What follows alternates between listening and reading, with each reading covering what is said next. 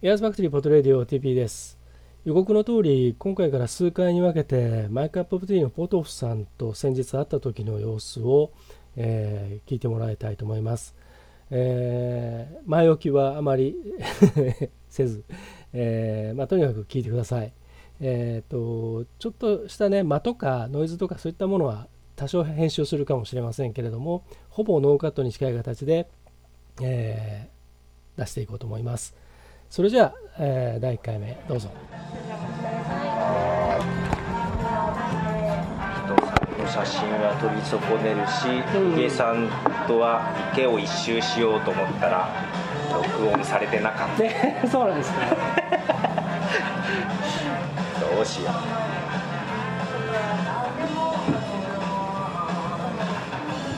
どう構成しようか何も考えれない今お二人にやったんで。すか一人で。す一人一人で。えあ人さん人さんと家さんともう一人まだ始めたばっかの人へえその人が今年2月ぐらいかななんか知り合いがポッドキャストやりたい人がいるんだけど紹介していいって言われて聞いてそしたらずっと232年も3年もやりたかったんだけどやり方が分からずにどうしたらいいかずっと探してたんです。一度会いに行くんで教えてくださいって言われて。けどどれぐらいスキルがあるかわからないとどっから教えたらいいかわからないじゃないですか。でとりあえず喋る仕事を知ったみたいなんであ喋るのは大丈夫なんだ。あと録音できますか？編集できますかとかなんか、事前にちょっとメッセージでいろいろやり取りしてたら、なんか IC コーダーで録音もしてみたと、でアートワークも作ってあったんですよ、シーサーに登録してみますか、うん、そしたらもうその SN やり取りそのその日に配信できちゃって、えー、すごい感動して。なんかそういう今本当に知ってやりたいっていう人いるんだな。とそそういうのもあってなんかやろうかなっていうのがあったんです。よ、えー、そのポッドキャストをそのなんていうか音だけですけど。やってますそのなんていうのまあ新しい昔その出始めの頃とかにいろいろ言われてたみたいな例えば音楽プロモーションとかいろんなそのビジネス的な何かっていうことにっていうのとまたちょっと違う視点でそのポッドキャストを改めてその、まあ、仕事だったりとか何かその発信ツールにってみたいっていうふうに考えてる人が実は僕の身の回りにも少し現れてきていてかといってそれが何かこう形として何か具体的なイメージができるかっていうと正直あんまり漠然としているものが多いのでで実際やればその形になるっていうのは僕も分かるしその相談してくる人たちもそれを求めてくるわけなんですけどでも一番その どうしても最後に引っかかっちゃうのがそのそれが果たして成果に結びつくのかどうかっていうところが非常にその見えづらいので。正直ポッドキャストで直接儲けることっていうのは厳しいじゃないですか。広告とか言っても。でただ今ポッドキャストだけで食ってるやつがいて、えー、その人はもともと新聞記者だったのかな、はい、でいろんな本を書いた著者にインタビューをするっていうやつをやってて結局インタビューして自分の足で行ったんですけど結局その著者自体がこれで知名度を上げれば本が売れるわけじゃないですか、結構著者ってハマるんですよね、その人たちのプロデュースをするっていうのでもうそれだけで独立しちゃって、それが結構うまくいってるなっていう。そのやった人も、まあ、もちろんみんながみんな成功してないっていうか、やっぱやる側の熱量もあると思うんです続けてる人はやっぱり効果あるとは見ててセミナーとかやってもポッドキャスト聞いてますっていう人とかがやっぱり熱心に来てくれて。数値で見出せないのがあれなんですけどすごい効果は感じてただ一度やり始めた人は結構やめずに続けてる人が多いか。だからその今今言ったみたいにそのなんだろう、えーと、例えば何かをその作ったりとか生み出したりとかまた考えを考え方とか何かを持ってる人たちがその自分のその持ってるものをまあその例えば不特定多数のね何百万人の人に届けるんじゃなくてそれを求めてる100人の人に確実に手渡しをするっていうそのそういうもの価値を見つけていく、うん、そそれだと思うんですよ。僕あの特にそのずっとそのポッドキャストのそのなんだろう一番の例えば海外でその社内社内ツールっていうか、はいはい、そのいわゆるその朝礼の代わりにポッドキャスト配信してたり大企業が。であのそのアップルがそのいわゆるそのコンシューマー向けのそのあの iLife とかそういったもののそのあの iTunes も含めてのポッドキャスト誰でも聞きやすいポッドキャストをとりあえず、まあ、一応こう目に見えるイースターエッグとしてあれ はもう完全にインスターエイクだと僕は思ってますけど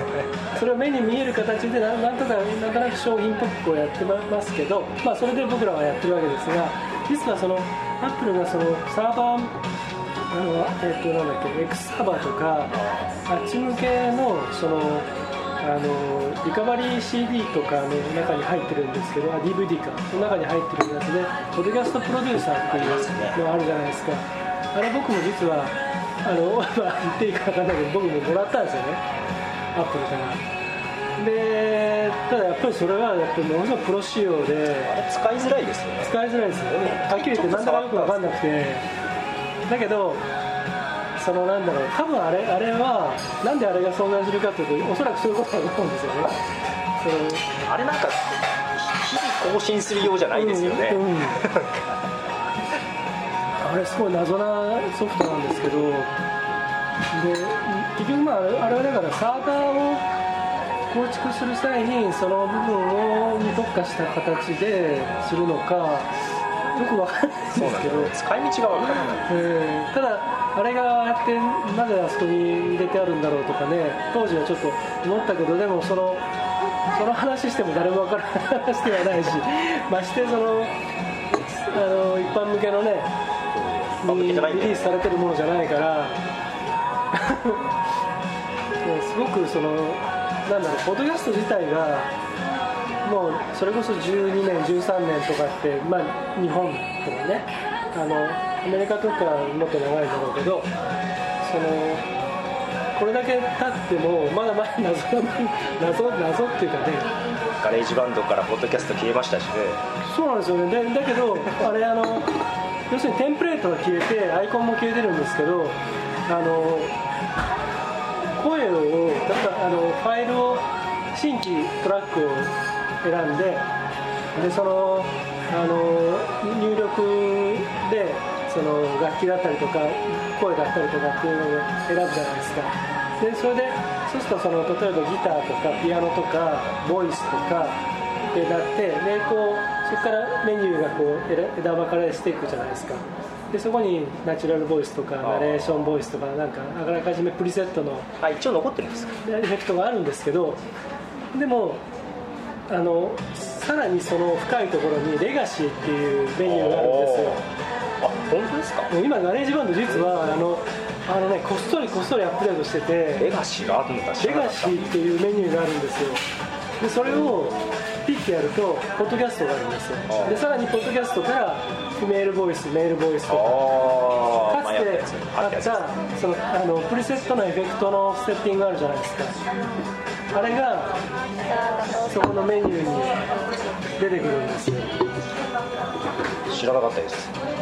いつもなしで使ってる、うん、僕もだからあえてあので実はその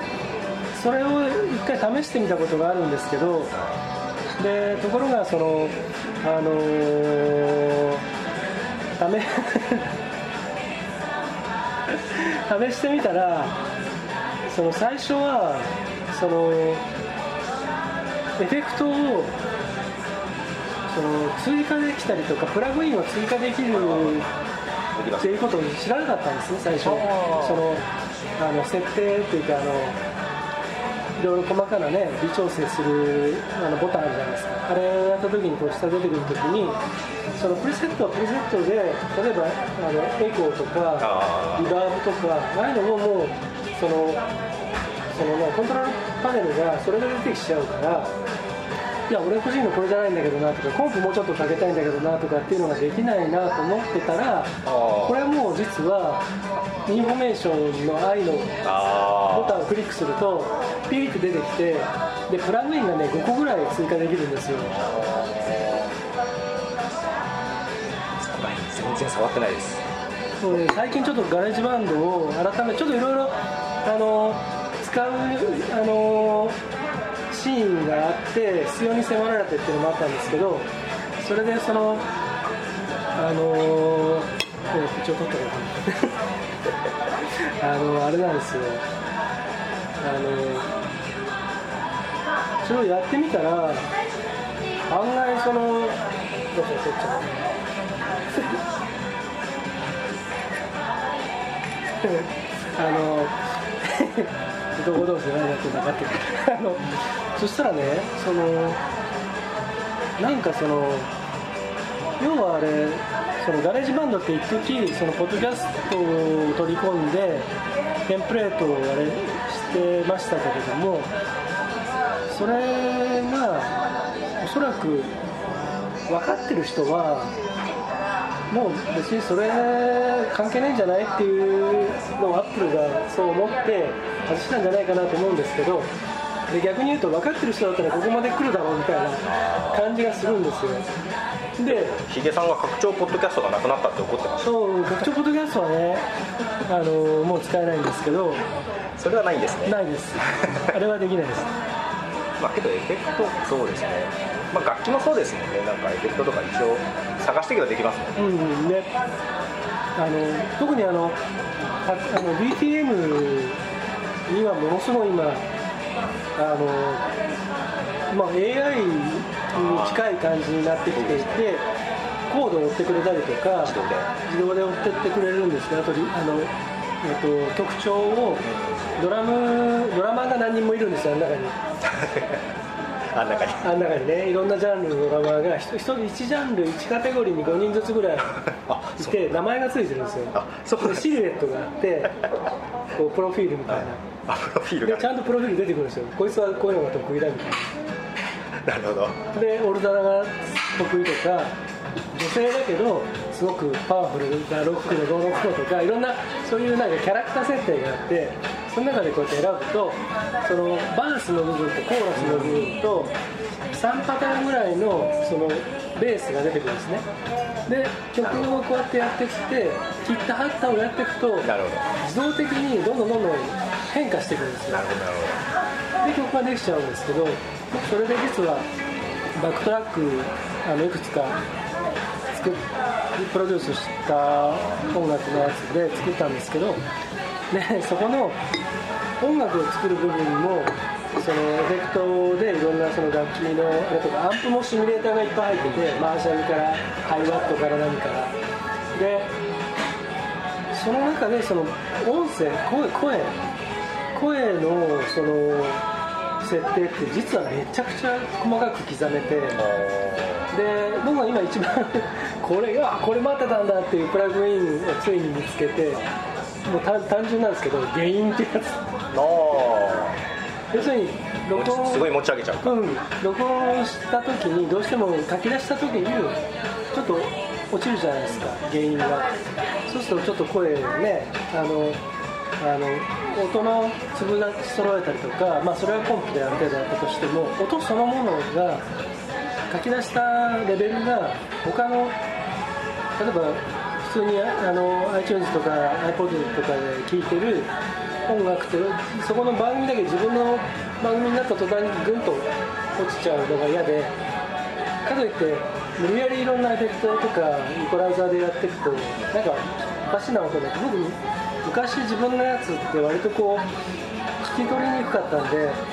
ち中域持ち上げたりいろんなことやってて今聞くとめちゃめちゃ不自然なんですね。ででもあの最近その原因っていうのを見つけてからであとマイクもねあと環境自体も当然昔よりは良くなってるんで昔は iPod で録音してたのが今は Mac 直であの当時 Mac 直で録音できなかったんですよね。だからいろんなことやんないと。なんか言いますよ、うん。だからかといってクイックタイムで録音するとファイルバカでかくなっちゃうし。だからまあそんなこともあってまあもちろん使ってる環境自体も良くなったっていうのもあるんだけどその最後にその書き出す時にで昔はほら、えーと、書き出したやつをファイル自体の原因を上げるっていうアプリ知らませんか？音声ファイルの原因を上げるっていうやつがあってなんかねスピーカーみたいなアイコンなんだけどこれ無料のやつで。使ってなかったですね。あの僕はとにかく何をやっても書き出した時にあのもうあんまりバレちゃうのも嫌なんでギリのところでこう出すじゃないですか。で出したんだけどそれでもやっぱりちょっとな物足りないなっていう時はそれにかましてちょっとデシベル上げてやってやってたんですけどそれが結局このガレージバンドの最後の書き出しの時にそれがやれるっていうのでまあすごくその単純なそれが。 Audacity で音声だけ編集して、ガレージバンドに入れて音楽重ねて、もう一回圧縮せずに書き出して、 Audacity で MP3 にしてるんですよ。あ なるほど。こっちの方がエンコーダーが、はいはいはい、MP3 のエンコーダーが良かったんでで Audacity の中でそれ使ってます、はい、増幅ってやつ何だったかな違ったかな。英語だと Amplify ってやつだったんですけどもう本当に持ち上げるだけ持ち上げるでけどガレージバンドでもあのこう音量レベルのやつをちょこっと曲げるやっぱピーク超えるところはあるんですけど、まあ、そこはカットしたりとか、まあ、多少割れてもいいやとかぐらいやってる。そう僕ね最近あの昔はすごくその音質にこだわりながらもなかなかうまく調整ができない自分にジレンマを感じてたんですけどあのそもそもほらそのガレージバンドか Audacity かみたいな Mac の場合ね、まあ、大きくその2つで収録ツールとしては収録じゃない編集ツールとしては。であの僕も実は Audacity も使っていて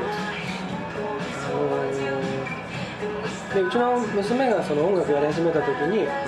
そのあ音楽音楽じゃなくて最初ダンスだ。ダンスやり始めた時に自分で選曲してそれをこう自分でリミックスしてそのショーで使うその展開とか要するにまあ簡単な DJ 的なつなぎをしたりとかねあのして